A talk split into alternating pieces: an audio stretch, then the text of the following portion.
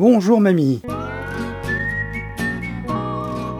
Bonjour et bienvenue dans la cybersécurité expliquée à ma grand-mère, le podcast pour expliquer la cybersécurité à des gens qui n'y comprennent rien.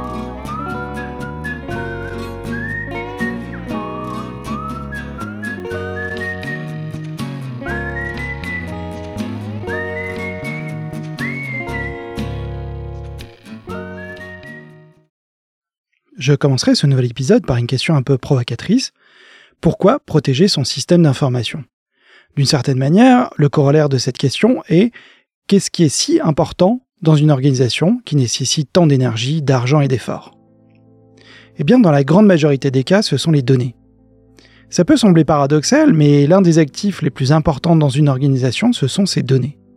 Et malheureusement, les données sont loin d'être la chose la plus facile à contrôler. D'ailleurs, vous êtes-vous déjà posé la question d'où venaient les données Quelle est leur nature? Comment s'assurer qu'elles soient disponibles en temps et en heure aux bonnes personnes et qu'elles soient cachées à d'autres? Sans parler de déterminer qui a le droit ou non de les modifier et dans quelle proportion. Si on y réfléchit bien, chaque organisation traite de données de manière différente. C'est un peu comme le piano cocktail décrit dans L'écume des jours, le livre de Boris Vian, dont voilà un court extrait. À chaque note, dit Colin, je fais correspondre un alcool, une liqueur ou un aromate. La pédale forte correspond à l'œuf battu et la pédale faible à la glace. Pour l'eau de il faut un trill dans le registre aigu. Les quantités sont en raison directe de la durée. À la quadruple croche équivaut le 16e d'unité, à la noire l'unité et à la ronde la quadruple unité. Eh bien, les données de votre système d'information sont un peu comme le résultat du piano cocktail de Boris Vian. Le mélange résultera du morceau que vous avez décidé de jouer, c'est-à-dire la façon dont vous gérez votre activité. On pourrait même se demander si la gamme heptatonique donnera des résultats meilleurs que la gamme pentatonique. Ah, faut reconnaître. C'est du brutal. Vous avez raison. Il est curieux, hein J'ai connu une polonaise prenait au petit déjeuner. Au-delà de ces considérations alcoolopolitiques, il y a un vrai sujet en matière de cybersécurité, c'est ce qu'on appelle la classification des données. Très récemment, le 15 novembre dernier, le NIST a publié une version quasi finalisée d'un document intitulé Data Classification, Concept and Consideration for Improving Data Collections. Autant dire un guide pour bien gérer la classification de ces données. Je vous propose de nous plonger dans ce document pour mieux comprendre comment gérer et classer ces données. Commençons par la notion de classification de données. La classification des données, c'est un peu comme organiser une bibliothèque. Imaginez que vous avez des milliers de livres, mais qu'ils sont tous mélangés. Pour les trouver facilement, vous devez les classer par catégorie, comme les romans, les livres de sciences, les bandes dessinées, etc. Dans le monde des données, c'est pareil. Les entreprises et les organisations ont des tonnes de données différentes, comme des informations sur les clients, des données financières, des documents internes et bien d'autres. La classification des données, c'est le processus où on met des étiquettes sur les données pour savoir de quel type elles sont. Par exemple, on peut avoir des étiquettes comme informations personnelles ou données financières. C'est crucial parce que ça aide à protéger les données. Si on sait quel type de données on a et où elles se trouvent, on peut les sécuriser. C'est comme mettre un cadenas sur des étagères les plus importantes des bibliothèques. En plus, ça aide aussi à respecter les lois et les réglementations, comme RGPD par exemple. Cela permet d'avoir une attention particulière sur des données sensibles comme les données de santé ou les informations personnelles. En classant les données, on peut s'assurer qu'on suit bien ces règles. En résumé, la classification des données, c'est un peu comme le GPS de l'information dans une entreprise. Ça nous aide à savoir ce qu'on a, où c'est et comment bien les protéger. C'est essentiel pour garder les données en sécurité et bien gérer ce qu'on peut appeler une bibliothèque numérique d'entreprise. Ensuite arrive la nécessité de créer des politiques de classification de données. Imaginez que vous avez en charge de définir les règles d'une grande bibliothèque.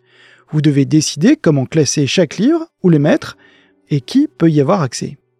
La politique de classification de données, c'est un peu la même chose, mais pour les informations au sein d'une entreprise ou d'une organisation. Cette politique, c'est un peu comme un grand plan ou un guide qui explique comment on doit organiser toutes les données. Elle définit différentes catégories pour les informations, un peu comme les étagères dans une bibliothèque.